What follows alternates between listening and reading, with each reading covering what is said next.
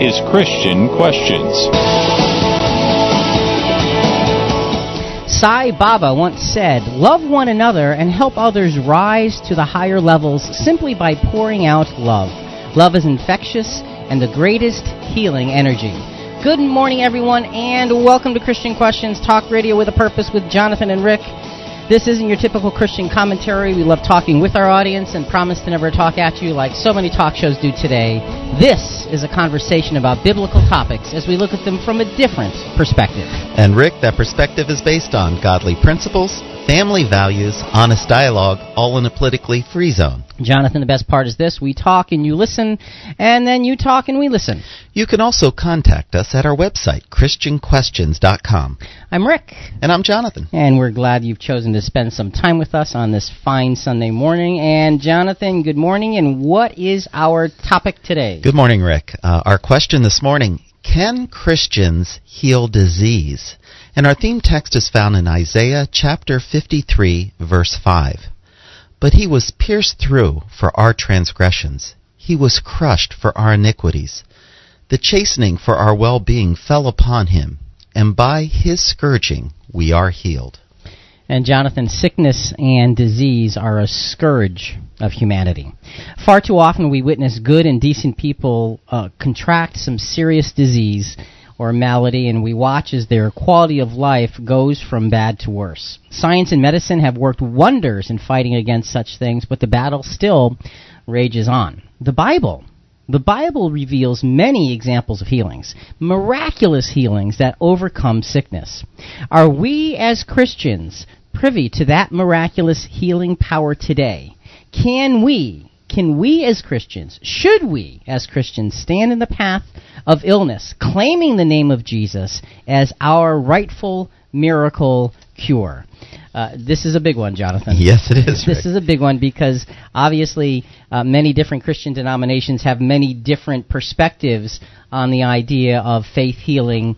Uh, should we be pursuing it or should we not be pursuing it? Right. I don't know what the statistics are one way or the other, but I think that there's quite a, uh, a, a variety on both sides of the issue. Mm-hmm. Sure. So, folks, we're going to lay some things out for you. You're going to find out which uh, side of the aisle we stand on very shortly. Uh, so, if you do have a call, uh, let us know. Let us know your thoughts at 866 985 4255. Toll free 866 985 for all. We're live Sunday mornings from 7 to 9. It means we're on right now. We'd like to hear your thoughts on healing, faith healing. And we want to hear what you have to say about today's topic. Post your comments on our Facebook page and our blog. Go to ChristianQuestions.com. All right, let's get started, Jonathan. Uh, about a little bit of background, a little bit of research here. Where does the idea of faith healing come from? And actually, to get started with that, uh, let's take a, a, listen to some. Um, uh, well, let's just take a listen. All right, this is this is the context of a healing meeting. I believe this is this particular meeting is in Africa because the language being spoken um, is not one that I'm familiar with. So let, let's listen to this.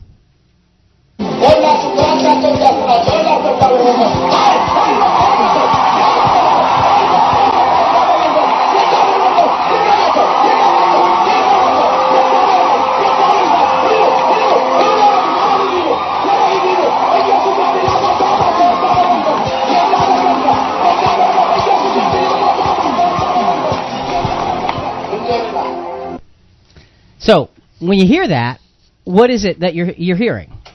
Well, I was hearing a beat and and um, just emotion, a lot, a lot of cheering. Oh right, yeah. Right. So so there's there's a there's a a it's ma- a frenzy. Yeah, that's a good word. There's there's a massive amount of emotional activity happening in that background, in that environment. And, and that that's going to get us started because we're going to come back to that kind of thing and talk about it a little bit more as we develop the program.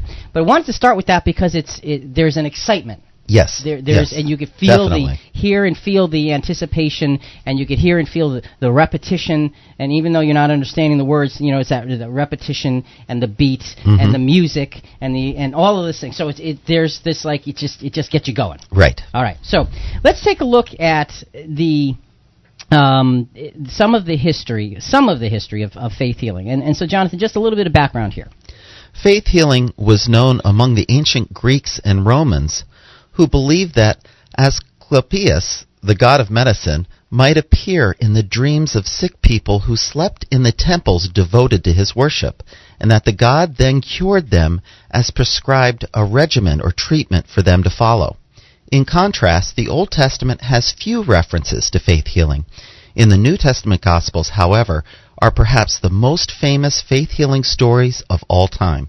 In the stories of Jesus' miracles of healing, illness is regarded as the sign of the presence of evil spirits, and Jesus' power to heal is proclaimed as the evidence that God's kingdom has come in his person. Okay, so that's an historical perspective, and um, that that's a perspective I think that I don't necessarily completely agree with, but it gives you at least a sense, especially from a Greek and Roman um, uh, point of view. And I never knew that there was a tie to the that. So so you you sleep in the temple of this this god of Mhm, healing, right. And in your dreams, perhaps this god of healing, because you're showing your faith, is going Will to give take you care of you. right. Is going to give you a way to to remedy your your sickness or your illness or Mhm. something. Interesting. So now let's go to the role of faith, and obviously that's where the phrase faith healing comes from, because faith seems to be a part of it. Now, and one of the big questions is: Is faith really a big part of healing?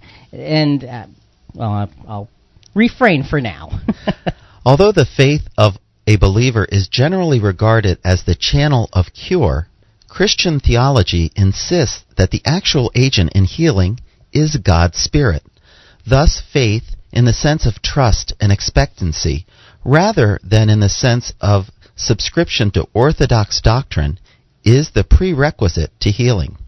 The association between sin and disease is traditional in Christian theology.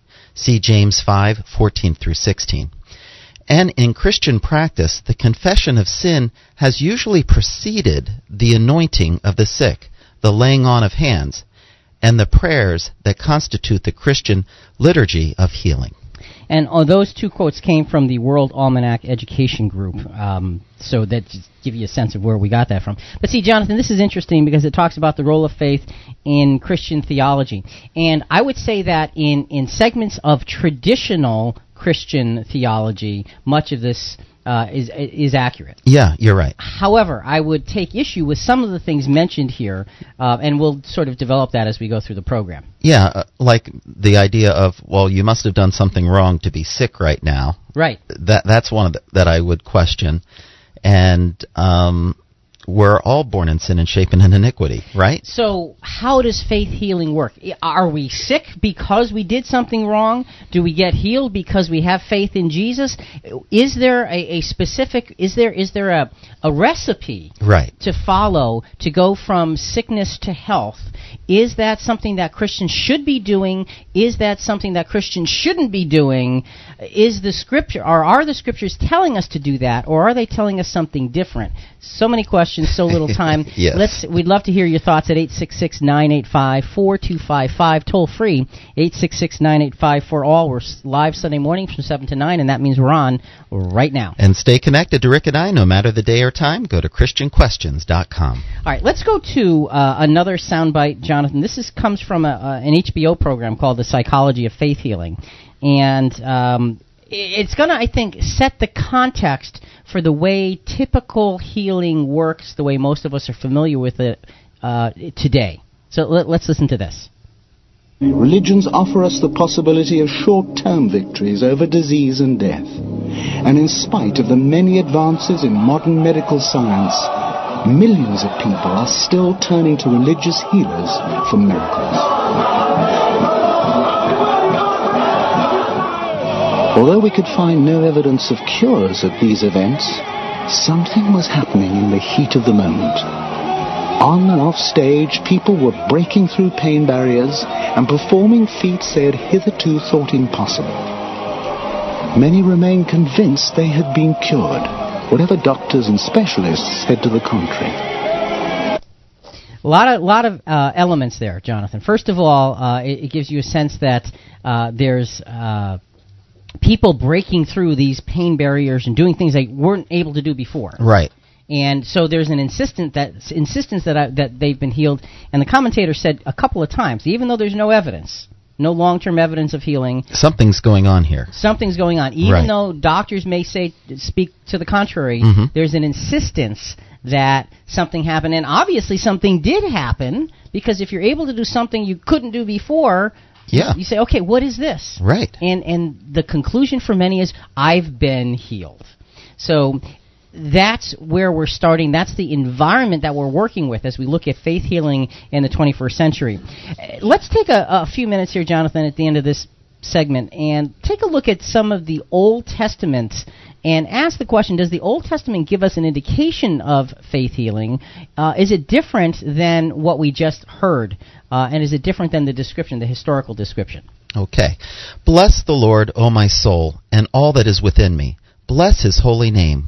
Bless the Lord, O my soul, and forget none of his benefits, who pardons all your iniquities, who heals all your diseases. And you take a look at that, and you do definitely see faith involved in that, don't you? Yes. And it talks about pardoning all of your iniquities, and then sort of on, on piggybacking on that, healing all your diseases. Mhm. And the question we have to ask ourselves is okay, if this is in the context of the Old Testament, um, you didn't see that happen anywhere, did you? No. This wasn't a a uh, um, a wholesale event of the Old Testament. So you look at that and say, well, okay, if it says it, how come it really didn't happen? It's an interesting question that It we're going to sort of. And that was in up. Psalms 103. Right now, let's go to Exodus chapter 23, verse 25. But you shall serve the Lord your God, and he will bless your bread and your water, and I will remove sickness from your midst. So this is in, with Exodus. I mean, obviously, Exodus is at the founding of the Jewish nation. Yes. All right. So you have the founding of the Jewish nation, and he, and God is being very specific uh, with this, as with so many other things. Mhm. God is specifically saying to them, as a physical nation, here you need to do these things, and I will remove sickness from your midst. I'm going to keep you healthy, basically. Mhm, Now, mhm. it's not necessarily saying I'm going to heal every time you get sick, but he's saying I'm removing sickness from your midst. It's a little bit different. Okay. Uh, but again, you have to look at it in context. All in all, there are actually 12 instances of various individual healings in the Old Testament. Just 12. And when you think about it, that's uh, several thousand years, and all we have is 12 examples. Wow, that's not many. No, it's not. It's not at all. So, all of them primarily regard the Jewish nation, uh, and most with the intercession of a prophet. Okay, so that's Okay. that's sort of the, the, the method, if you will, the, the, the recipe for healing. And we actually have that whole list of uh, of scriptures where the healing is uh, shows up in the Old Testament, but we're not going to go over it on the program. Where is it? It's at CQ Rewind at ChristianQuestions.com. So CQ Rewind, the bonus material. Uh, typically, we have this bonus material at the end of CQ Rewind that is available to you um, with material that we just could not cover in the program. It's too much to go over, but they're all listed out there for you. And it's a free uh, service. It's available. It's an email that is sent to you every week after the program. So you can not only listen on the archive, the program, but you can also have the information in front of you to read and follow along. So CQ Rewind, you can sign up for it. It's a free service. There is no obligation. It's easy to opt out if you decide not to uh, keep the service. Uh, lots and lots and lots of people have uh, subscribed, and we've gotten nothing but good, good feedback from it. They do a great job They, on it. they do. So, CQ Rewind Full Edition, sign up at ChristianQuestions.com. So, we're looking at the concept, the thought of healing and faith healing. Is it scriptural? Should we be following it now? This is Christian Questions. I'm Jonathan here with Rick. Our subject this morning Can Christians heal disease? Coming up, who and how did Jesus heal? Was it based on the faith of those he healed, or was it just random acts of healing? That's next. You're listening to Christian Questions.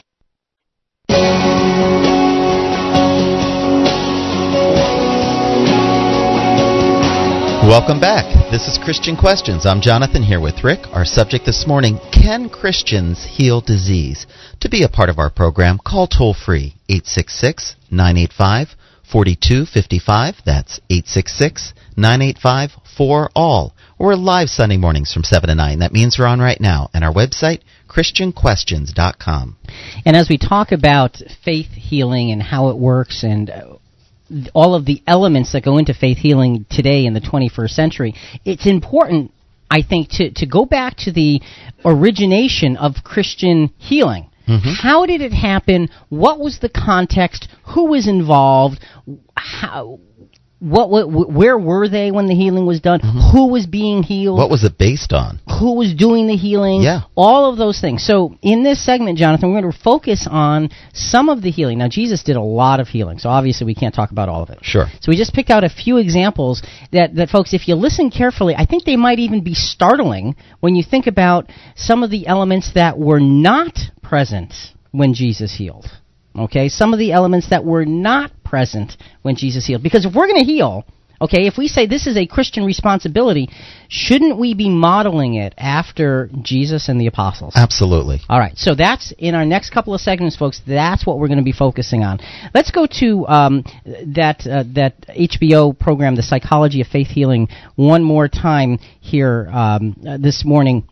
Because remember, in the first soundbite we heard, they said, "Okay, something's something's happening in the room." Right, All right. Let Let's kind of go a little bit further, and, and here they they take a, the example they use is pretty extreme to, to make a point. So just warning you, there's an extreme example here. Go ahead. something physical, something chemical happens to us when we're in a large crowd. I don't want to draw the comparison too far, but Hitler understood this.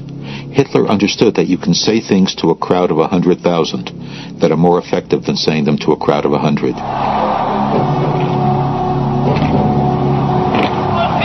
The steps of soldiers marching history.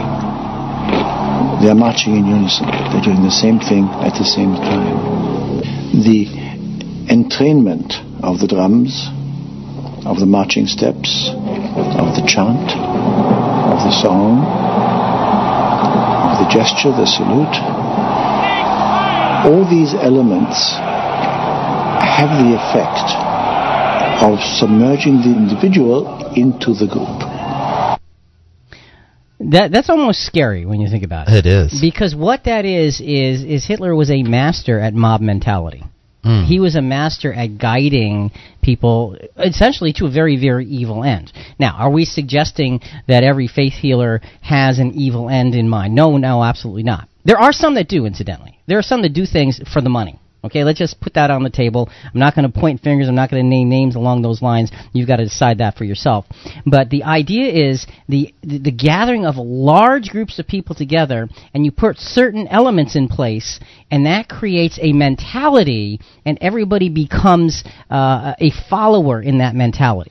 And Rick, in CQ Rewind, there's more information on that mob mentality. In the scriptures, Yeah. that- because yeah. it does show up in the in the scriptures as Mhm. well. Yes. Be fascinating to look at that. It's available at christianquestions.com. Sign up now for CQ Rewind, the full edition. It is a free service.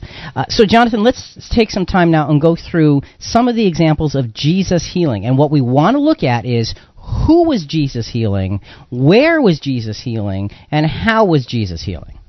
Jesus came down with them and stood on a level place, and there was a large crowd of his disciples, and a great throng of people from all Ju- Judea and Jerusalem, and the coastal region of Tyre and Sidon, who had come to hear him and to be healed of their diseases. And those who were troubled with the unclean spirits were being cured, and all the people were trying to touch him, for the power was coming from him and healing them all. So this is interesting, Jonathan. This is Luke chapter sixteen, uh, chapter six. It says there's a large crowd of his disciples and a great throng of people. Mhm. So you have his disciples and all of these other people who had come to hear him and be healed. Right. So who came to hear him and be healed? The masses of people, And his disciples were simply following him. and watching and observing. Right. Sure. So he's healing the masses. Uh, it's not mentioning that he's healing his own followers here. No, And I no. think that's an important distinction. And the question you have to ask yourself is, okay, is that going to hold true? Because we are essentially saying uh, the healing in this instance was meant not for people who already were following Jesus. So, so faith is no issue here with these healings. It doesn't say anything about faith, does it? No. It just says they came and he healed them. Now, you can argue that, well, they came because they had faith to be healed. And my retort to that argument, and you can start to tell where we st- stand on this issue, is don't thousands upon thousands of people come with faith to the faith healing s- uh, sessions in, in our day Sure, they do. and walk away incredibly and totally disappointed? hmm Yeah. And and it is the vast, vast, vast, vast majority of people that walk away completely disappointed. So if you want to say, well, you know, they came with faith, so do people today. What's the difference? Is there a difference? Or are we taking something out of context? If you have a thought, give us a call at 866 985 4255. That's 866 985 for all. We're live Sunday mornings from 7 to 9, and that means we're on right now. And don't forget our website, ChristianQuestions.com. All right, let's go to another example of healing, and, and this one is is very startling in its own way. This is Matthew chapter eight. And when Jesus entered Capernaum, a centurion came to him, imploring him, and saying, Lord, my servant is lying paralyzed at home, fearfully tormented. Jesus said to him, I will come and heal him. But the centurion said, Lord, I am not worthy. And Jesus said to the centurion, Go, it shall be done for you as you have believed. And the servant was healed that very moment. So we did skip around a few verses there just in the interest of time. But you have this centurion comes to Jesus and said, he, he's talking about not himself. He's not asking for healing for himself, but for his servant. So this is a Roman centurion. He he's a Gentile. Right, right. Not a Jew. So that's that's the first red flag because Okay. obviously it's something different. Yeah. Because Jesus was came to But preach but to it the was based on faith. It was, but whose faith? The centurion's faith. Not the servant's faith. Right. So that's kind of another interesting wrinkle in the healing that Jesus did. He's now he and he doesn't even go. He doesn't even go to see the guy. No. He just says, "Okay, he's healed." It's done. It's like, well, how did that happen? So there is no laying on of hands. Right. There is no great faith on the part of the one who was sick. Right. But there is faith involved, but on the part of the master of the servant, who was not even a Jew. Right. So again, when you look at the elements of Jesus healing, there were a wide variety of, of circumstances that he healed in. And and I guess the the point we're trying to make here is we go we're going to go through several more is that it wasn't a cookie cutter operation. Good point. When Jesus healed, it wasn't always the same.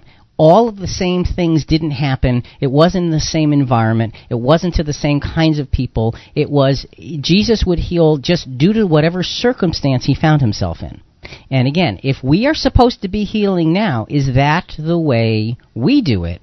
Or have we developed a cookie cutter operation? Hmm. Good question. 866-985-4255 toll free 866-985 for all we are live sunday mornings from 7 to 9 and that means we're on right now The conversation continues next hour online and all through the week.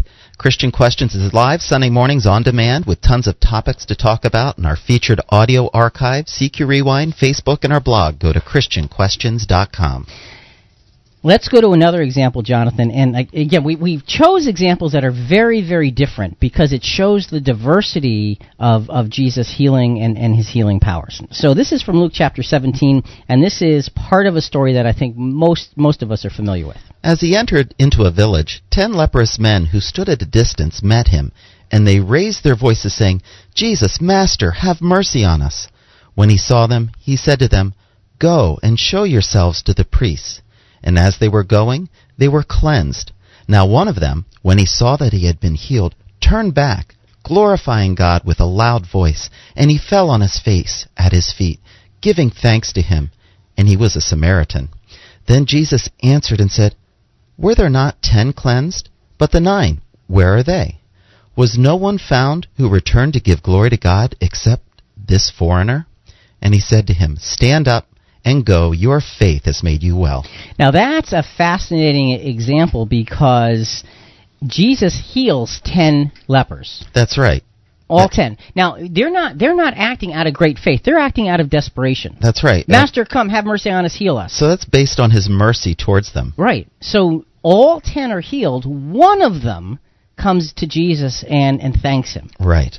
And Jesus' response to the one is that stand up go your faith has made you well. So that was based on faith. So now Okay. So wait, so we're saying that Jesus healed just because he he wanted to, but only one of them had faith involved.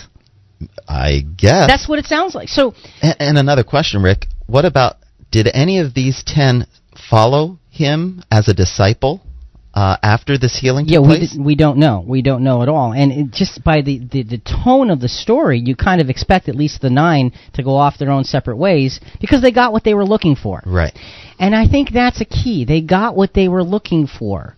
It wasn't driven by a great faith. It was driven by a great need. Mm-hmm, mm-hmm. And Jesus says this to the one, Your faith has made you well, has made you whole, is what the King James says. Right. And I think that there might be an extra lesson involved in that when Jesus is saying, Your faith has made you whole, because now you are, are, are much more cognizant of glorifying God. Even though you are not a Jew, even though you're a Samaritan, A foreigner. Right. Mm-hmm. You still have a great faith, but the nine were healed nevertheless. And this was a dramatic healing, Jonathan. Leprosy was something that if you were healed, you knew it. Right. If you had it, you knew it.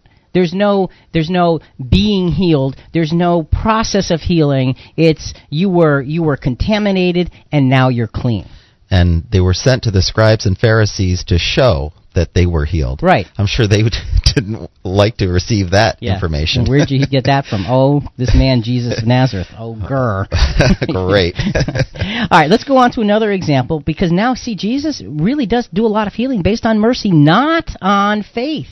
And why do we call it faith healing if in many of these instances we're not seeing this great faith that comes forward uh, in, in, in the context of Jesus healing? Good point. All right, next one, Luke 22.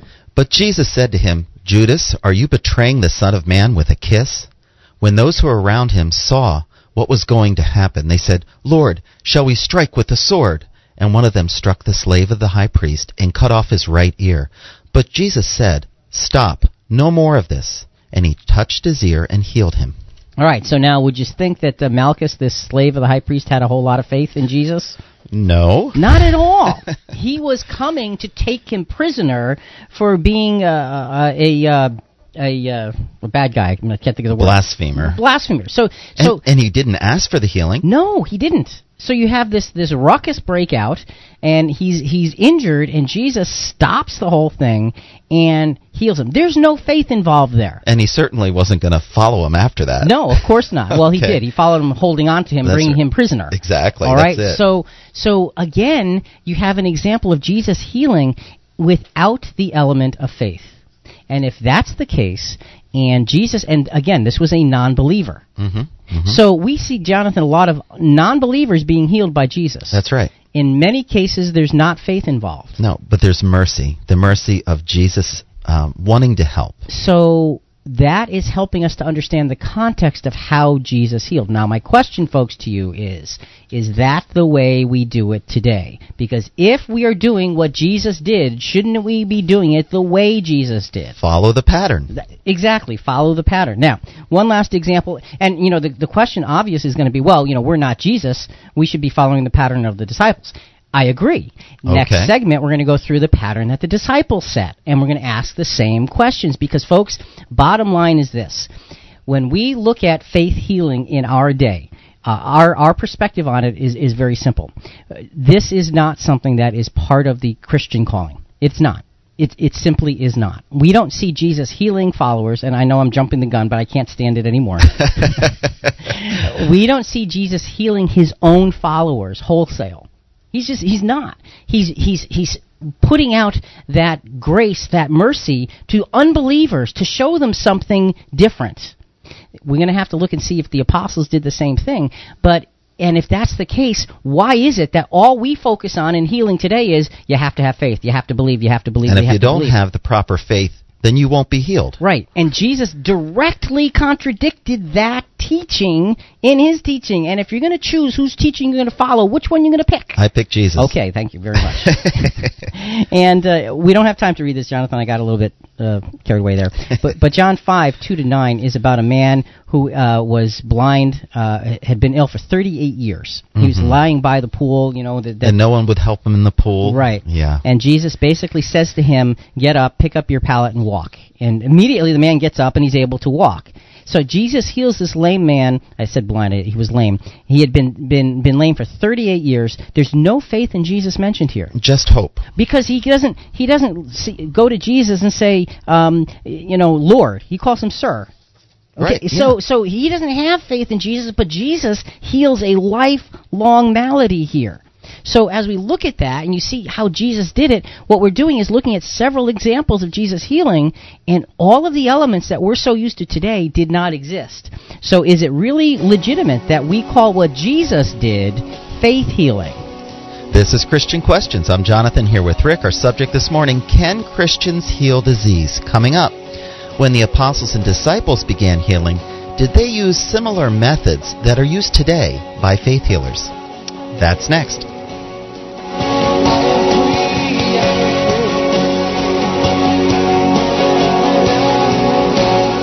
You're listening to Christian Questions.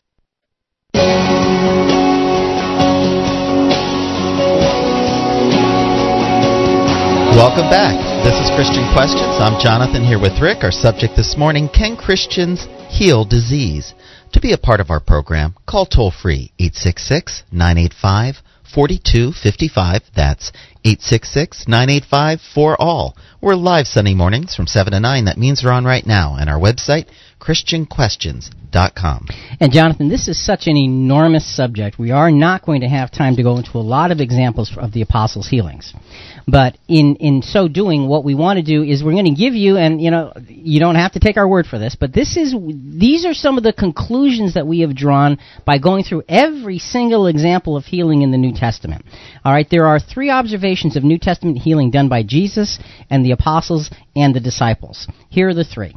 Healing done by Jesus and the apostles and disciples were meant for the general public. All right. In every case you see, you see people who are not already followers being healed, and this is New Testament. Mm-hmm. So this is the guideline for healing, in my mind anyway. Now look, you can say, well, you know, tradition says this and that and the other thing. That's great. That's fine. But if you want to find the true source, I think you need to go back to the true source Good point. the scriptural examples. So healing done by Jesus, the apostles, and disciples was meant for the general public. That's one. What's the next one? Uh, it was also, Rick, in, in public for everyone to see.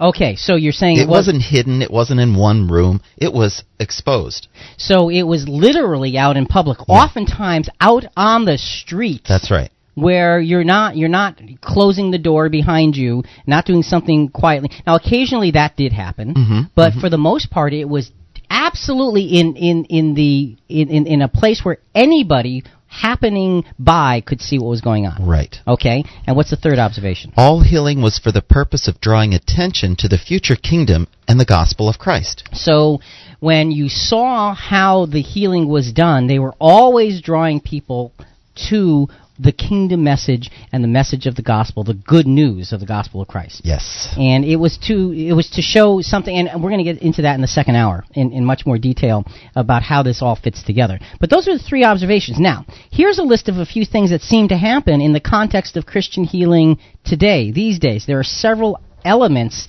that always take place. What are they?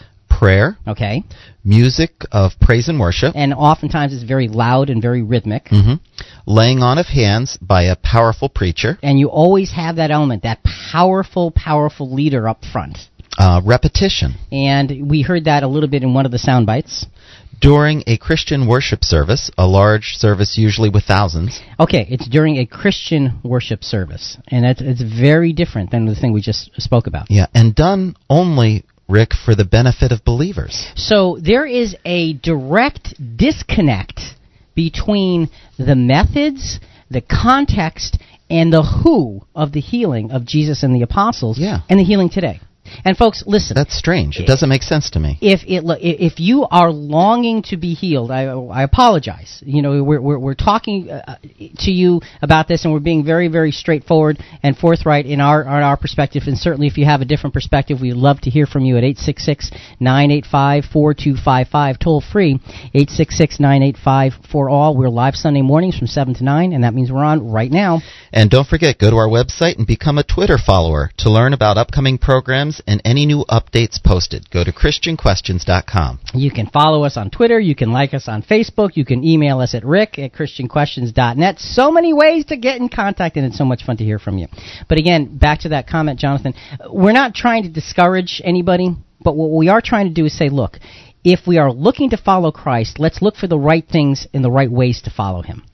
And in my mind, and this is a Rick opinion, if you want to find the right ways to follow Christ, you go back to the original example, To the source. Jesus and the apostles, and let's focus on their example and see if we can emulate that example in today's world. Right. That's all we're saying here. Let's go back to that HBO special. We got two more sound bites we want to try to get in this segment here, um, and it, this one is really focusing on the power of suggestion, which is a very, very intricate part of this whole uh, concept of faith healing today. The anointing. To personal charisma and the well-tried techniques of crowd manipulation, Hinn adds another dramatic ingredient. Fire on the choir. Fire. This was a favorite device of an earlier faith healer, Kathryn Kuhlman, whom Benny Hinn first saw in action when he was 20 and has always acknowledged as his inspiration. Ju- Just give it to him. Just give it to him, and the power of God will through this body. Throwing people over by the power of suggestion is in fact an old hypnotist trick, and it predates Kuhlman and Hinn by more than 200 years. See, now that's fascinating because there's there's several things, the power of suggestion. But another thing, Jonathan, that is very fascinating to me is there is no record in the New Testament of healing, and when you touch people, they fall over down on the ground. Right. But in that last example, that's what happened when he said, uh, "Fire to the choir." They all fell down. They all fell back They're- with they're- this. This something hit them, a power of some kind. So again, if you're looking to figure out should I seek healing from a Christian standpoint, uh, is that something that is God's will? My question, folks, to you is. Is it God's will for us to follow the pattern that Jesus and the apostles set? And they never did that. They never did that. They never said fire on anybody. No. The one time the, the apostles wanted to bring fire down on somebody, Jesus said, "Don't do it." Right. Okay, so so it, it's a whole different environment. You're talking about two completely different things. Which pattern are you going to choose to follow? Jesus and the apostles, or what we see today? Let's look at one of the examples of the healing by the apostles, Acts chapter 9. Now, as Peter was traveling through all those regions, he came down also to the saints who lived in Lydda.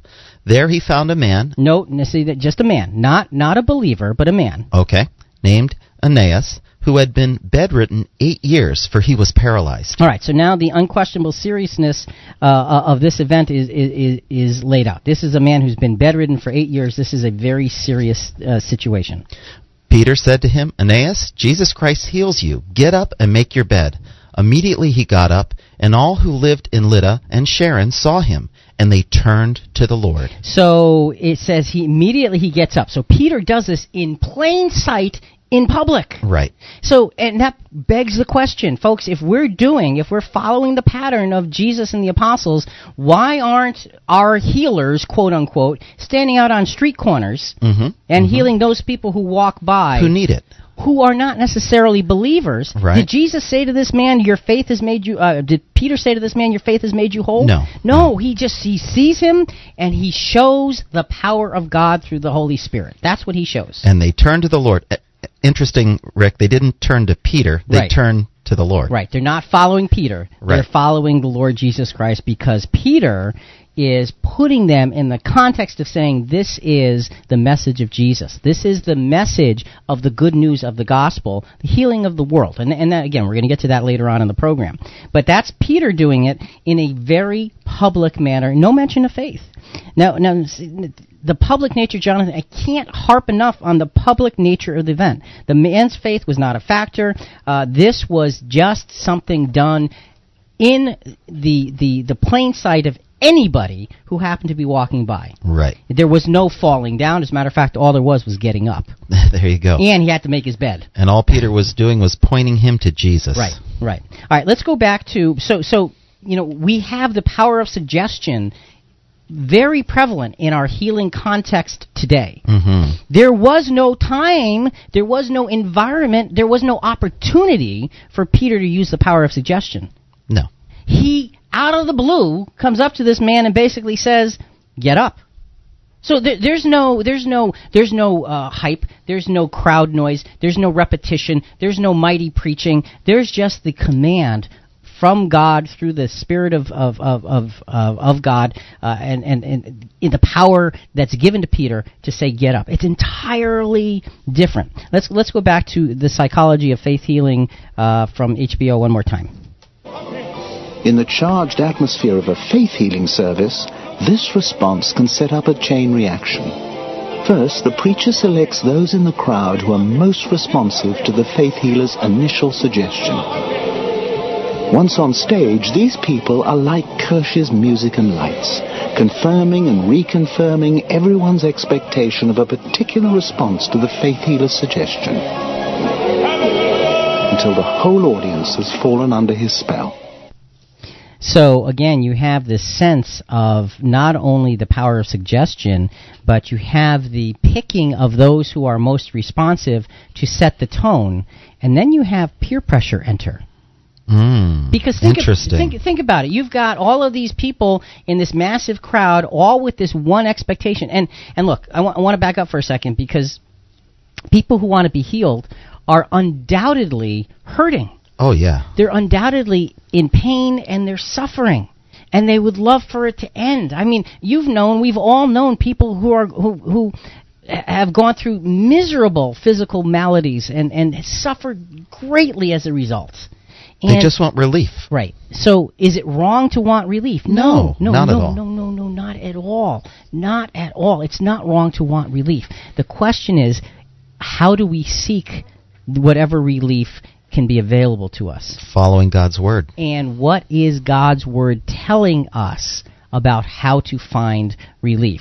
Is God's word telling us that we as Christians should be healed from our diseases?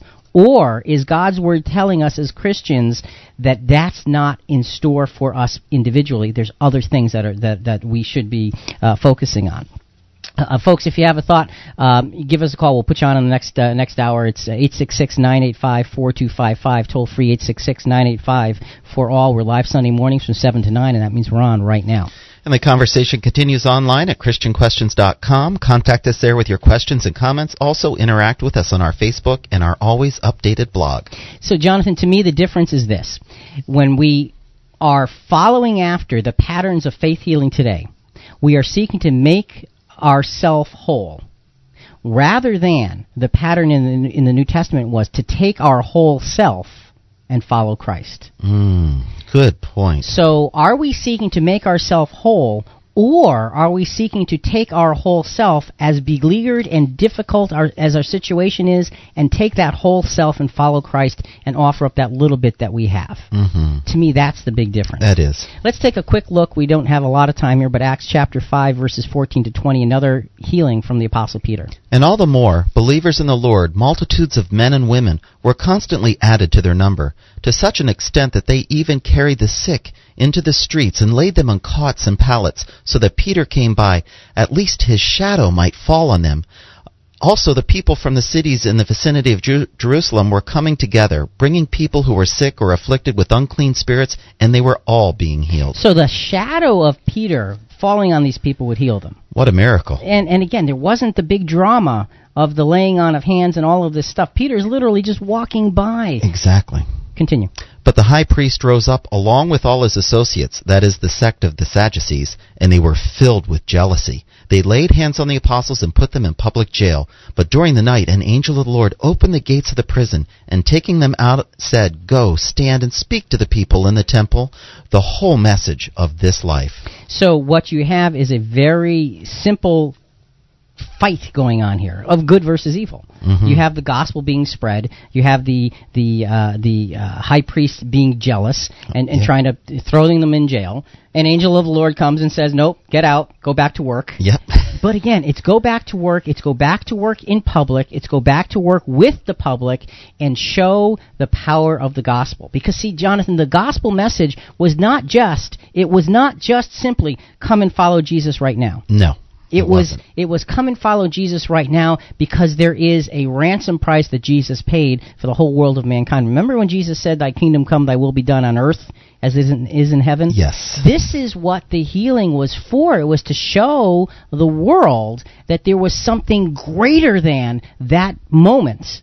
Because you know, inevitably, everybody that was healed in those days died anyway, didn't they? They did indeed. So what we have is the examples of Jesus and the apostles, how they healed, where they healed, and who they healed. And folks, to be frank with you, those examples do not match with the examples of faith healers today. So the question we have to ask ourselves is, which example do we want to follow? Which example do we want to be a part of?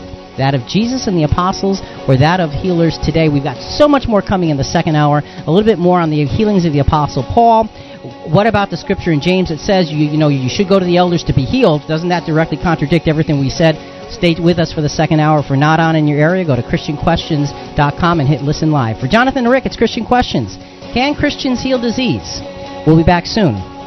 Think about it.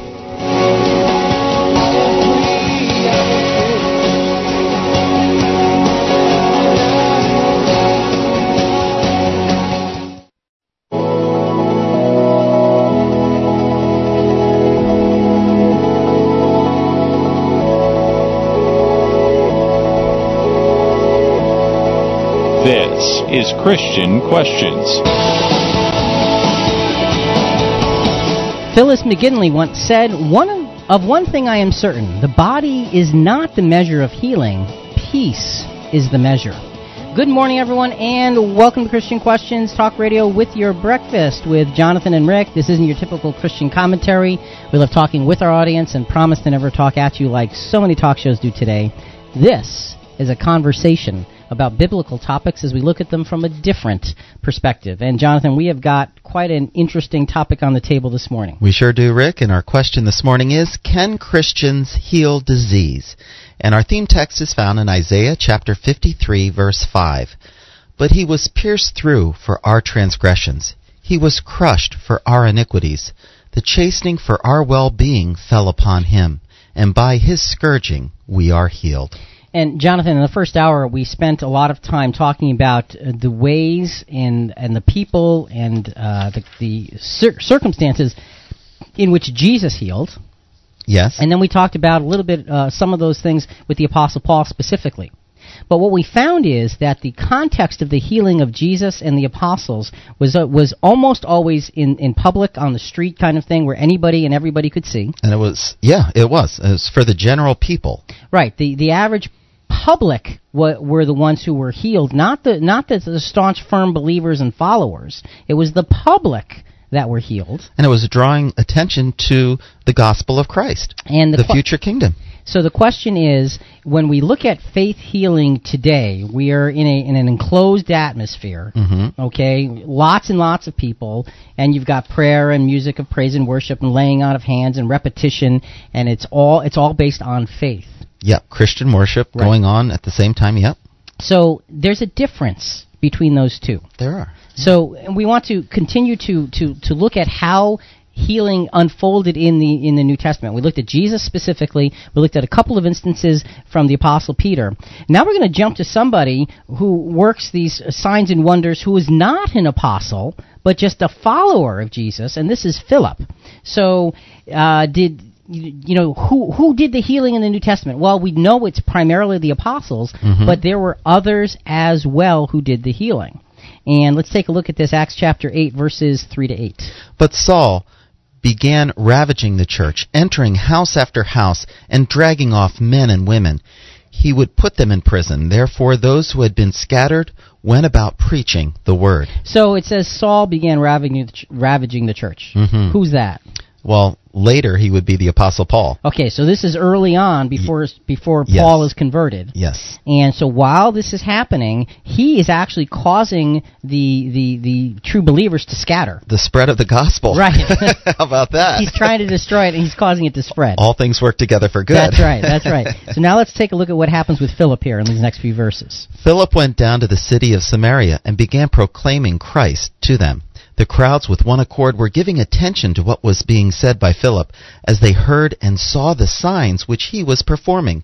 For in the case of many who had unclean spirits, they were coming out of them, shouting with a loud voice, and many who had been paralyzed and lame were healed. So there was much rejoicing in that city. So again, you have the exact same pattern that Jesus and the apostles established Right. in public, hmm for the public. Faith's not mentioned again. So it's a very different environment. And so my question is, if we're supposed to be healing now, why don't we follow the pattern that was set up for us by Jesus and the apostles? Folks, if you have a thought, it's 985 4255. Toll free 866 985 for all. We're live Sunday mornings from 7 to 9, and that means we're on right now. While studying the Bible and talking about today's Christian topics, go to ChristianQuestions.com for audio, video, CQ Rewind, and other free resources that no one else has on the planet. All programs are recorded and archived online. Check them out. There's over 500 programs only at christianquestions.com. All right, and and what a great place! I'll tell you, Jonathan, the website is they has been recently redesigned. They did such a fantastic job. There's so much to do there, so many good things to get involved in. ChristianQuestions.com, and make sure you sign up for CQ Rewind. It's free. Uh, let's finish up this this account with uh, Philip, uh, going back to Acts chapter eight, verses twelve and thirteen. But when they believed Philip preaching the good news about the kingdom of God and the name of Jesus Christ, they were being baptized, men and women alike. Even Simon himself believed, and after being baptized, he continued with Philip, and as he observed signs and great miracles taking place, he was constantly amazed. And we know that Simon, this, this sorcerer, followed and wanted the gifts of the Spirit so he could get a lot of attention. Yeah, because that's what he was used to. Right. He was doing magic tricks right. for for people, entertaining right. people, and people looking, wow, he must have the gift of God. right, Look, right. That's neat. Right, and and so he's following after Philip, saying this is this is way cooler than anything I could do. Oh yeah. And and so and we know that Peter comes to him afterwards and, and calls him out on it. That's right, he does. And and Simon is is really really humbled by that. But again, what we see is Philip, his guy, he's not a he's not an apostle. No, he's not. But he's out there and he's leading the way with this incredible healing and so forth. Jonathan, why don't we go to the phones? All right. Well, we have Julius from Connecticut. Good morning, Julius, and welcome to Christian Questions. Uh, good morning. I'd love to participate in your Bible study, if I may. Go right ahead. yeah, faith healing. Uh, the answer to the question is no. That's not our mission. It is incidental to the development of the true church. Uh, you know the miracles that occurred in, in, in Jesus' day. They were they were extraordinary to establish the early church. They needed those tangible proofs of uh, miracles that uh, the Lord Jesus performed.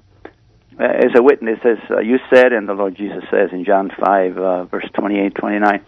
Uh, a couple of scriptures that impressed me along this line. One is John 9, 3. Remember the young man? Mm-hmm. I think he was uh, blind from birth I'm not mistaken. Mm-hmm. And uh, in verse uh, 3 of uh, chapter 9, uh, the question is asked, uh, why is this young man uh, afflicted with uh, blindness? Is it because he's sin or his parents?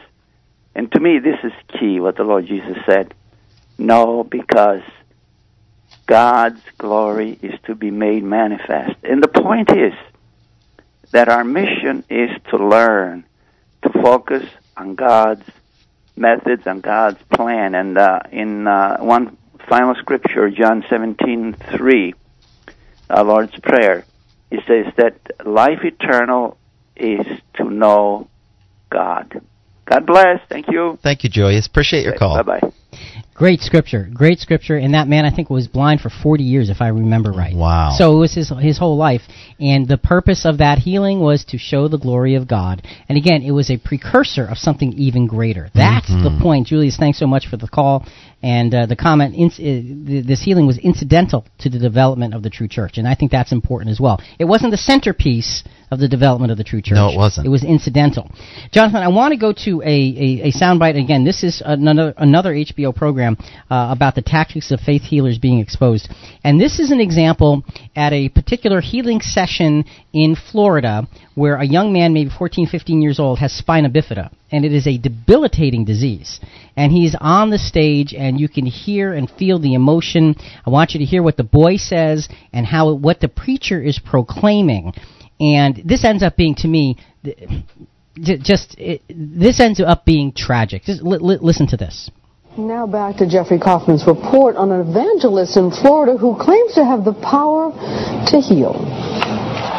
What is this? Alex Arnett has spina bifida. He has been in leg braces his entire life. He has come to Todd Bentley's revival in Lakeland, Florida to be healed. Something's happening here. Tell me what you're feeling, first of all, young man. I'm feeling the strength in my legs, and I've never felt like. You, have never had this strength in your legs. No, and I haven't been able to walk like this all my life, and now. All your life. And now I'm able to walk straighter than I was. Take a few more steps.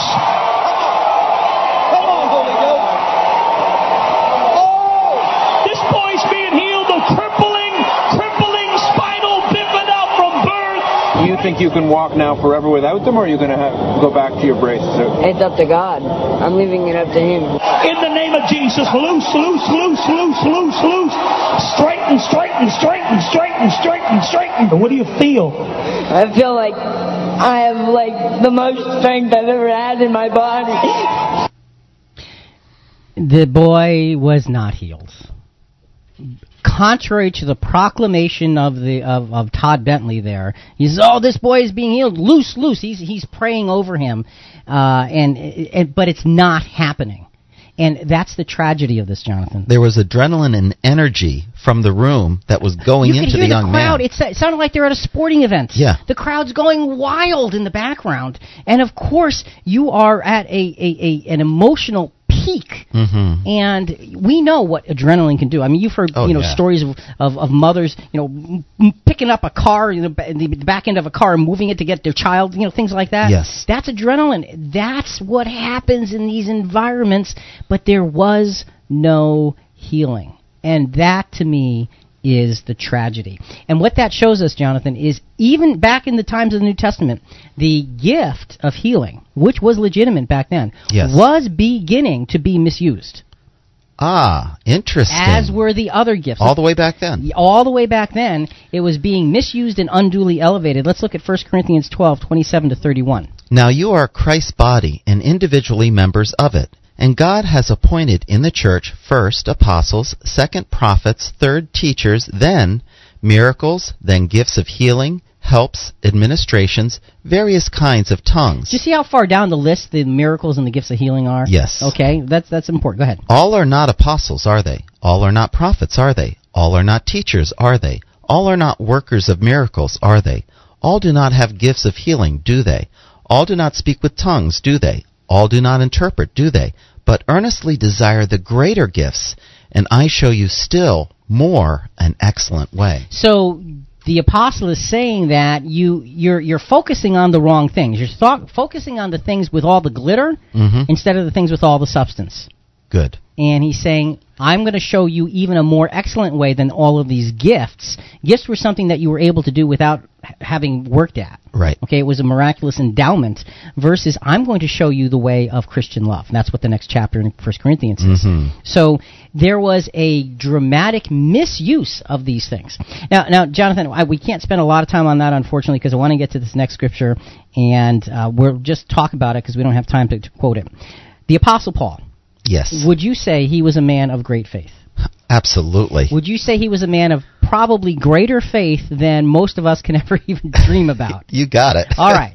Putting what an example. if you look at 2 Corinthians 12, 7 through 9, he, the Apostle Paul, is asking God through Jesus to heal him Because of a thorn in the flesh. because he wants to. And, you and you know, p- folks are going to say, "Well, wait a minute, didn't you say not to not to be focused on healing yourself?" Yes, yes, yes. That's what we said. Because the apostle wanted to be able to serve even in a greater way. Now, first of he all, prayed three times, Right? He did. He prayed- he was intense on this problem. three different times.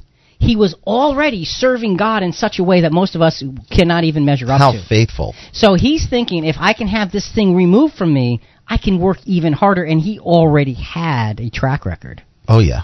And so you'd think that Jesus would say, "Okay, You got it. yeah, let's let's see how fast you can really go." But what's Jesus' answer to him? My grace is suf- sufficient for you, for power is perfected in weakness.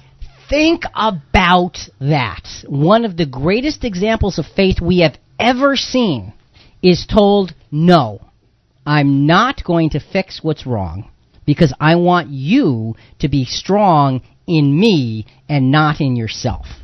Wow. that to me is the example of what Christianity really should be. So, On the other side of the issue, if Jesus' grace is supposed to be sufficient and his power is supposed to be made stronger in weakness, if that's the case, you know what? Don't heal any followers. Wow. Because you'll do them damage by taking away the opportunity for Jesus' power to grow in them. How about that for a reversal? it is. It's a dramatic reversal, and that's the reversal that is shown to us. We're not. We're not surmising that. That reversal is shown to us in the life and the example and the experience of the apostle Paul. Let Jesus' strength and power carry you in your trials. This is Christian Questions. I'm Jonathan here with Rick. Our subject this morning Can Christians heal disease? Coming up in James chapter 5, we're told to pray for healing. So, which is it? To heal or not to heal? That is the question. That's next.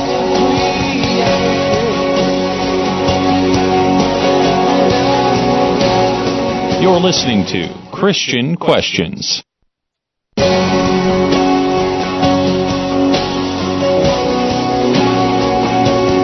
Welcome back. This is Christian Questions. I'm Jonathan here with Rick. Our subject this morning Can Christians heal disease? To be a part of our program, call toll free 866 985 4255. That's 866 985 4ALL. Or live Sunday mornings from 7 to 9. That means we're on right now on our website, ChristianQuestions.com. And Jonathan, as we go through this this, this subject, it is uh, we can't stress enough how the apostle Paul himself was not healed, and the reason he he was given a physical reason, which is a template for us. Mm-hmm. No, my grace is sufficient for you. My strength is made perfect in your weakness. And the apostle's response was, therefore, I will glory in my infirmity, that the power of Christ may be made manifest in my life shouldn't that be the way we approach our infirmities? Absolutely. Now, but there is a scripture that says, well, what if, if when people are sick, they should go to the elders so they could be healed. Now that's a scripture. That's in James five thirteen to 15. Before we get to that scripture, let's actually let's go to the uh, let, actually you know, let's go to the phones first. Okay. And then we're going to go to another soundbite. Then we're going to go to that scripture. All right. Well, we have Randall from Connecticut. Good morning, Randall, and welcome to Christian Questions. Good morning. Happy Sunday, guys. To you too. We have Matthew eight fifteen. He touched her hand. The fever left her, and she rose and waited on him. When my mother was diagnosed with a disease that would end with her death, we prayed a lot.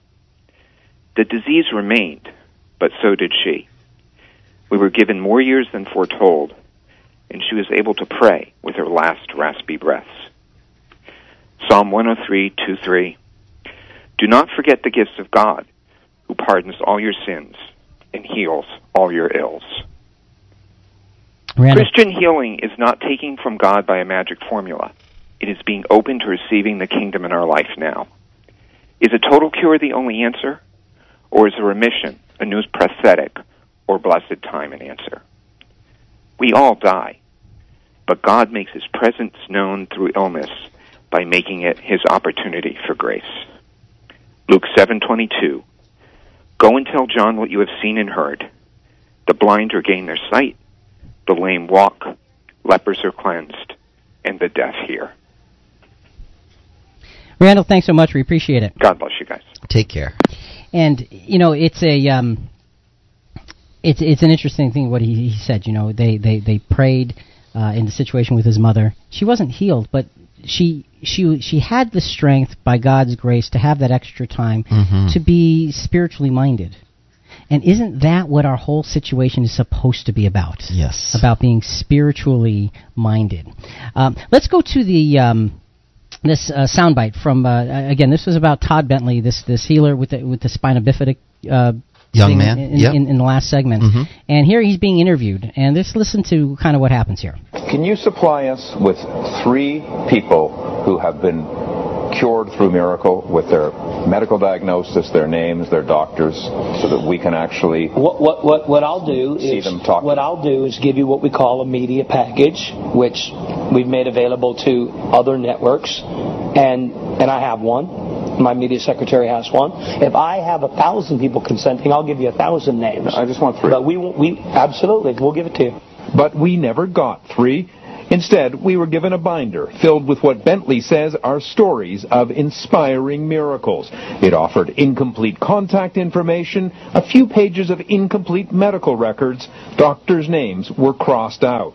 And so, not a single miracle claim of Bentley's could be verified. And that's one of the tragedies of a lot of this, uh, the, the examples that we have in our world today, Jonathan. Is one of the tragedies is you don't have the physical living uh, long-term proof. Okay. Let's go back to the phones. All right. Well, we have Kevin from Tennessee. Good morning, Kevin, and welcome to Christian Questions. Good morning, fellas. Hey, good to hear from you. Uh, I can hardly hear you for some reason. Okay. Um, is that any better? Uh, not much better, but uh, I can hear you. Okay, go ahead. Um, I just wanted to. I'm not going to give you any scripture. I'm just going to tell you what happened. Okay, good. My uh, brother, my uh, family uh, were skiing, and uh, my little brother, who's not a believer, uh, was on the bunny slope and uh, broke his leg. Confirmed. My brother, who is a believer, laid hands on him and healed him. And to this day, my little brother is still not a believer. Interesting. So, so, did they take him to an emergency room or anything? No, the people there said his leg was busted and needed to get him there, and uh, my brother just uh, out of the blue laid hands on him, and the bone mended. All right. So, so they didn't have the, they didn't go to a, to a doctor first or anything like that, and it was just sort of a, a spur of the moment thing. That's what you're saying? Right, but it was obvious it was broken, and uh, and he was obviously healed and better and got up and skied. Interesting, interesting. Well, you know what, and that's that's that's a very interesting example of uh, of a very specific circumstance. Uh, but the young man still never came to Christ or anything like that afterwards. My little brother's Interesting, Kevin. Thanks for. Go ahead. I'm sorry. Oh, uh, one more. Uh, um, it's tragic because the devil was attacking me when I got saved really bad, and I split my wrist and was dying, and screamed out for Jesus, and that's all I did, and it quit bleeding and mended. And then I went to the hospital. Wow, boy. Uh, thank thank God that uh, you are able to live to tell about it. Yeah, because I was pumping, literally pumping the blood out of my veins. As I, was- and then I came to my senses and squeezed and screamed out for Jesus and opened back up, and it was not bleeding anymore. And uh, that's been ooh, probably 15 years ago. Wow. Well, thank God for that. Kevin, thanks so much for the call. We appreciate your sharing those personal experiences. Thank you. Take care. Take care. Now, now see, Jonathan, that, that's that's interesting. You know, you you have that, and while I'm not going to say, you know, to Kevin, well, you know, no, that's not what happened. I wasn't there. I don't know, but but there is a uh, w- when we look at those things, what we want to do is say, okay, what can we learn from that? And is that something that happens on a regular basis, or is there a few and far between example here? Now, th- there would be several questions that I would potentially ask somebody about that, just because I'm a I'm a skeptic about a lot of things, and I I look for a lot of proof. But you know, we're going to take Kevin uh, at his word on that. And Kevin, thanks so much for the call. We appreciate it. Uh, Jonathan, let's go into James 5, 13 to 15, because this is a scripture that really focuses on, okay, you need to be healed. It's like it goes contrary to everything we just, we've said for the last hour and a half. Is anyone among you suffering? Then he must pray. Is anyone cheerful? He is to sing praises. Is anyone among you sick? Then he must call the elders of the church, and they are to pray over him, anointing him with oil in the name of the Lord. And the prayer offered in faith will restore the one who is sick, and the Lord will raise him up. And if he has committed sins, they will be forgiven him. So here you have it. You've got this scripture that says, if you have someone who's sick, call for the elders of the church. They're to pray for him, anoint him with oil in the name of the Lord, and the prayer of faith will restore the one who is sick.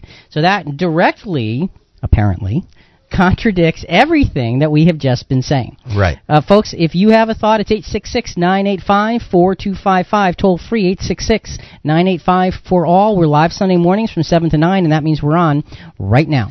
If you have any questions on our subject, give us a call at christianquestions.com or go to our Facebook or email us at rick at christianquestions.net. Okay, let's go through this. Is any of you suffering? First of all, Let, let's take this apart. This is this is our real series Bible study section of this this program. Yes. Okay, we're going to get really deeply into this scripture because, folks, bluntly, what the scripture says and what the scripture means uh, are, are there's there's a little bit of a difference. Okay. The words chosen here, once we look at how they're used and what they mean, it helps us to understand what I think is the true meaning of the text. If any of you is suffering, what does that mean? Suffering in the Greek means to undergo hardship. Now, how do we know that? Well, let's look at how else that particular word is used. And look, I'm no Greek scholar. Neither, neither are you, right? Oh, oh I'm not. Definitely not. That's why we use concordances. Right. so we rely on those who know, Yes. regardless of their denomination. Yes. We rely on them to help us understand the language. Yes. Second Timothy chapter two verse three. Thou therefore endure hardness as a good soldier of Jesus Christ. That word hardness, Rick, is the same word for suffering Okay. in the other verse. All right, and, and one more. Second Timothy four five. But watch thou in all things, endure afflictions, do the work of an evangelist, make full proof of thy ministry. And that word, Rick, afflictions is the word for suffering in the James scripture. So by the very use of the word for suffering, it has to do with trials of faith. Yes, yeah, definitely. It- it's not about illness. No. It's not suffering from a, um, a seizures or suffering from uh, uh, an infection or something like Mhm. that. No. But it actually, as we see the way it's used, it has to do with the suffering of trials of faith specifically. Yes. Okay, so that that's the first thing. If any of you is undergoing hardship, that's where we start the context. Okay, then he says, they, then he must pray. Is anyone cheerful? He's to sing praises. Is any among you sick? All right, now what does sick mean? I mean, Jonathan, you think sick means sick, right? Well, it means to be feeble in any sense. okay, but that can still mean sick, right? It could. Okay, all right. Now, let's take a look at because this is a fascinating and, and, and folks, this is one of the things that, that really that, that I really enjoy in terms of getting ready for a Christian Questions broadcast is looking up the scriptures and looking up the words and, and, and trying to put it all in context. I love the Bible study part. It's so exciting to me to try to just get down to the bottom line. And looking at other scriptures that use those same words to, to gain that true understanding. Right. So now that word literally is translated sick many times in the New Testament. There's no question about it. But it's also translated in a different way. In 2 Corinthians 12:10, let's look, look at this. Therefore, I take pleasure in infirmities, in reproaches, in necessities, in persecutions, in distresses for Christ's sake. For when I am weak, then I am strong. Okay. So, Rick, that word weak is the same word for sick in the James verse. All right, so it's talking about weak versus strong. Now, let's look at Romans 14, 1 to 4. Receive one who is weak in the faith. Okay, and, and just pause there. The word weak is, Is the, the same, same word, word. for sick. Yes. So it's not saying receive one who is sick in the faith, but weak. So you really get a sense from the Roman scripture part of the meaning f- for this word. Mhm. It, it can apply to physical sickness, but it obviously applies to spiritual weakness Right. and difficulty as well. But not to disputes over doubtful things. For one believes he may eat all things, but he who is weak eats only vegetables. So now it's not he who's sick, but he who's weak in the faith. Yes, in the faith. That's now, it. Now, Jonathan, and we won't read the rest of the verse because we're going to run out of time here, but. Um, the interesting thing about this particular word, folks, I'd encourage you to look it up because it's a fascinating study. It's translated sick most often in the context of Jesus himself. But once you get the apostles' writings on the scene, Mhm. it's translated weak, meaning spiritually weak, most often. Okay. So it is translated both ways, but in the context of the apostles, three quarters of the times it's used, it is about spiritual weakness. Okay. So just helping to put things in, in, in context there. And then later on in the in the verse in James, we go back to it, it says, And the prayer offered in faith will restore the one who is sick. Now that's a different Greek word, it's an it? entirely different word. And what does that mean? It means to toil, to tire. Now that's fascinating. Okay, because it will restore the one who is essentially, I'm going to paraphrase, who's worn out. Good. who's good. just utterly weary from the fight. And again, let's take a look at the only other uses of this particular word. Is it ever translated sick? And the answer is no, it's not. For consider him that endured such contradiction of sinners against himself, lest ye be wearied and faint in your minds. And Rick, that word wearied is the same word that says sick in James. So lest you be tired, exhausted from the fight, and faint in your minds. Uh, and then the other time it's used? Revelation 2 3. And has been born as hast patience, and for my name's sake hast labored, and hast not fainted. And that word fainted is that word sick. So it doesn't give you the sense of physical ailments, what it does is it gives us the sense of spiritually exhausted. Yes. So when we look at this text now, understanding the greater context of the epistles, not just taking one sentence and saying, "Okay, let's read this sentence and then let's let's translate this sentence and then let's get a meaning from it," but let's take it and put it in the context of the epistles and and then what we can do is say, okay, what does that truly mean to us? If any of you is undergoing hardship, then he must pray. He's to sing praises. If any of you is feeble, then he must call for the elders of the church. Feeble, how, Jonathan? Spiritually. Spiritually feeble. It makes sense.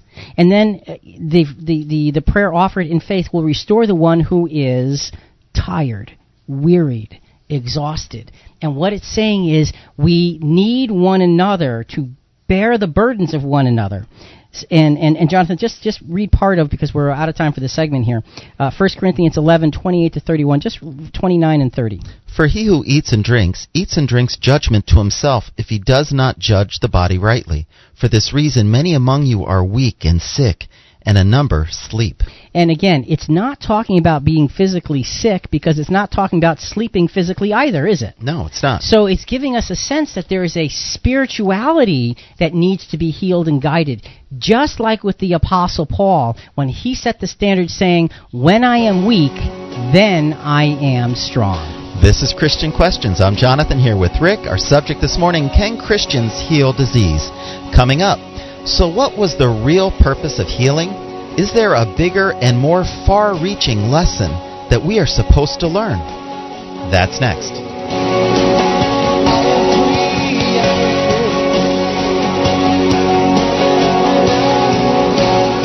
You're listening to Christian Questions.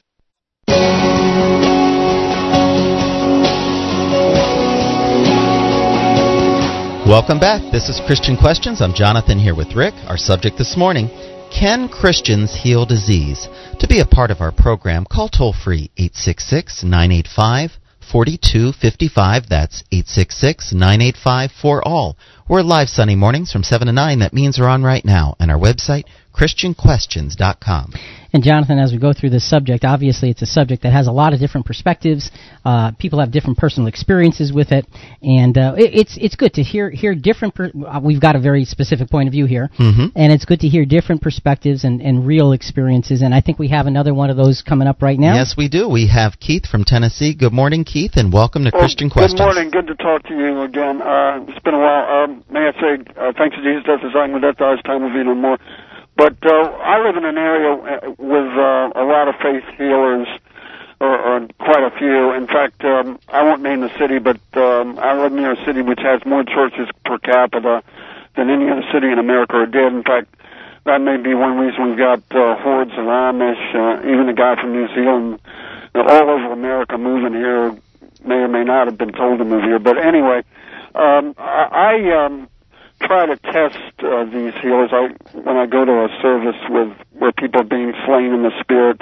Paul said, "Test the spirit." So, you know, I, I, I'll usually go up, or sometimes, and and uh, many times God appears to use weak men, physically weak men, or even females, because that way He gets the glory. And and many of these people actually, you know, it, it is the power of the spirit. I mean, they don't push me over that that kind of thing. But with respect to actual physical physical healings, um, I have had mixed results.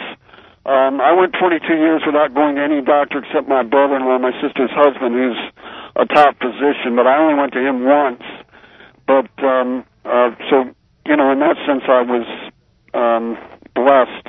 And I, with respect to the blessing, I about 25 years ago, I went to a, a TV and and radio famous um, uh, healer, but uh, not Benny Hinn. But um, I uh, asked him to to uh, give me a new tooth, and he couldn't. But he blessed me, and for about 20 years after he blessed me, I I really had was blessed and and had some supernatural experiences. I won't get into that, but um, um, also um, I um, wanted to say that uh, um, that there was another incident but uh, but I want to mention a few programs ago, God was or the Holy Spirit was prodding me to quote from Rudyard Kipling's poem "If."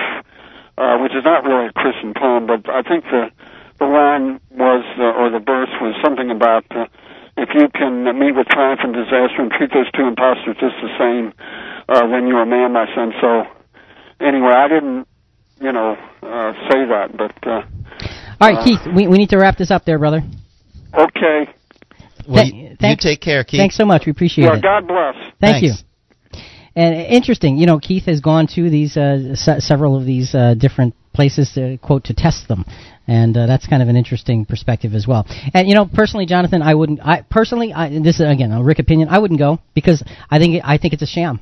And I w- don't want to even set foot in such a place because it just it makes no sense to me scripturally. It makes no sense to me logically. It makes it no sense to me in terms of the example of Jesus and the apostles. Right. But that's a pure Rick opinion. Take it for what you will. Jonathan, before we, as we begin to, begin to wrap up this program, what about, again, healing one more time in the scriptures, Timothy. He was Paul's spiritual son, not his physical son, but spiritual. That's right. All right, let's take listen to the to what happened to Timothy here. First Timothy five, uh, twenty one to twenty three. The apostle is writing to his spiritual son. I solemnly charge you in the presence of God and of Christ Jesus and of his chosen angels to maintain these principles without bias, doing nothing in a spirit of partiality. Do not lay hands upon anyone too hastily, and thereby share responsibilities for the sins of others. Keep yourself free from sin. No longer drink water exclusively, but use a little wine for the sake of your stomach and your frequent ailments. Okay, well, another big question. The apostle Paul wasn't healed, right? Remember, my grace is sufficient for you. That's right, so he didn't heal Timothy. He could have if it was appropriate, All though. he, all he needed to do was send a, a handkerchief in the mail. Well, Seriously, because that that is a scriptural example of healing. Right. So, but he didn't. He simply said, "Drink a little water or, or drink a little wine for your frequent ailments." So the apostle Paul was not interested in healing Timothy so that he could do a better job serving Christ and, and preaching the gospel. No. Instead, he was interested in allowing Timothy to take his whole self and follow Christ rather than to make himself whole. Right. That's what, th- and that's what the gospel is for. Folks, the gospel is not there so we can physically be made better. It is there so we can spiritually be sacrificial. There's a difference. And if you look at the examples in the scriptures, it's plain and it's straightforward. If you have a thought, now would definitely be the time. 866 985 4255, toll free. 866 985 4 all. We're live Sunday mornings from 7 to 9, and that means we're on right now. And if you have any questions on our subject, contact us at our website, ChristianQuestions.com. Interact with us on our Facebook and our blog. All right, Jonathan, last soundbite. Um, and, and this, uh, to me, sums up the whole the whole discussion on looking at these multiple faith healers who are out there perpetuating what we believe to be uh, a, a misrepresentation of the gospel, a misrepresentation of faith, a misrepresentation of Jesus Christ and His work, and a misrepresentation of the apostles and those that followed them in the New Testament. This is William Lobdell, who had done a lot of study and, and searching out on faith healers, and he's giving a uh, sort of a, a wrap up, if you will, on one of his experiences. That would be all well and good, except for when Benny walks off stage to count his money. What's left out of the camera's eye are these people with terminal diseases, hideous maladies, and they believed with every bone in their body they were going to be healed.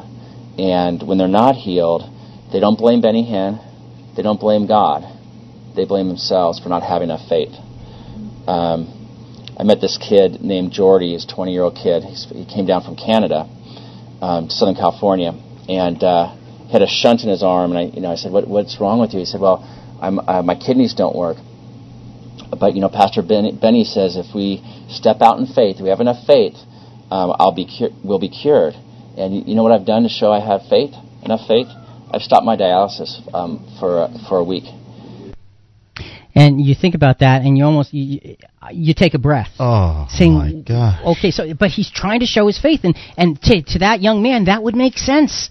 Well, Pastor Benny said I should. You have to show great faith. So I'm going to show great faith. I'm going to stop the medical treatment that's keeping me alive. And the story goes on, just so you know what happens. Mr. Lobdell actually followed this kid back to Canada where he came from, Mhm. and he did get back on dialysis. Okay. Okay, uh, but here's the point, Jonathan. The point of that soundbite was there are people that go to these events with terminal diseases and terrible, terrible pain and suffering, believing they can be healed. And when they leave and they're not healed, who do they blame? Themselves. They don't blame God. They don't blame the pastor. They blame themselves. Why? Talk about depression. Well, because they didn't have enough faith, Right. is what they were told. Right. So now, this internal struggle saying, oh, I'm, I'm worthless, I'm useless, I don't have faith, that's not healthy either. No, that piles on to the difficulty. Exactly. Now, folks, listen. If you have gone to such services as we're talking about, seeking healing, and you've come home disappointed and thinking to yourself, it's because I don't have enough faith, it's because I don't have enough faith, listen carefully. This is not about faith. Healing was something that was done in the New Testament for a period of time, passed on from by the by the Holy Spirit, And by the apostles only, Right. Rick, could pass on these gifts. Right. Well, they could actually pass on the ability to pass it on, but those people couldn't pass it on. That that's what wh- where it ended. And we have in, in, in 1 Corinthians chapter 14 the, the, the concept that all of these gifts of the Spirit will cease. So back then, in the time when it was going on, the Apostle Paul himself says, but these things will stop. And the reason they were there was to introduce the, the, the magnitude of the message of the gospel. That's right. It was a kickstart for the gospel. Exactly, It brought attention to it. and it wasn't based on people's faith. Listen, please, please, please, listen carefully. If you have gone and you are discouraged because you don't have enough faith, you're going to somebody who's telling you incorrect information. They're telling you that your faith is going to heal you. Most of the time when Jesus healed, it wasn't about faith. It wasn't. Most of the time when the apostles healed, it wasn't about faith. No, it wasn't. Most of the time when there was healing in the New Testament, it was in a public place. There was no big dramatic ceremonies. There was no shaking and, and, and prayer and songs and music. It was entirely different. You, it's not about your faith, folks. It's about what God wants for us now as Christians. Careful for deceptions out there. Right. He wants us to rely entirely on Him. Jonathan, we're really running out of time here. Isaiah 53 verses 4 and 5. This is actually our theme scripture. Surely our griefs he himself bore, and our sorrows he carried. Yet we ourselves esteemed him stricken, smitten of God, and afflicted. But he was pierced through for our transgressions. He was crushed for our own iniquities. The chastening for our well being fell upon him, and by his scourging we are healed. And so, again, that is a pro- prophetic look at Jesus, and the sacrifice that he made is what heals us. Now, see, that's interesting. That's different. That's bigger than a physical healing for a specific physical malady. Yes, it is. This is the overall magnitude of the healing experience.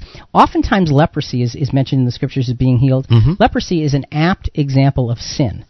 And Jesus, in healing lepers, is showing the mercy of his ransom price to all the world that's contaminated with sin.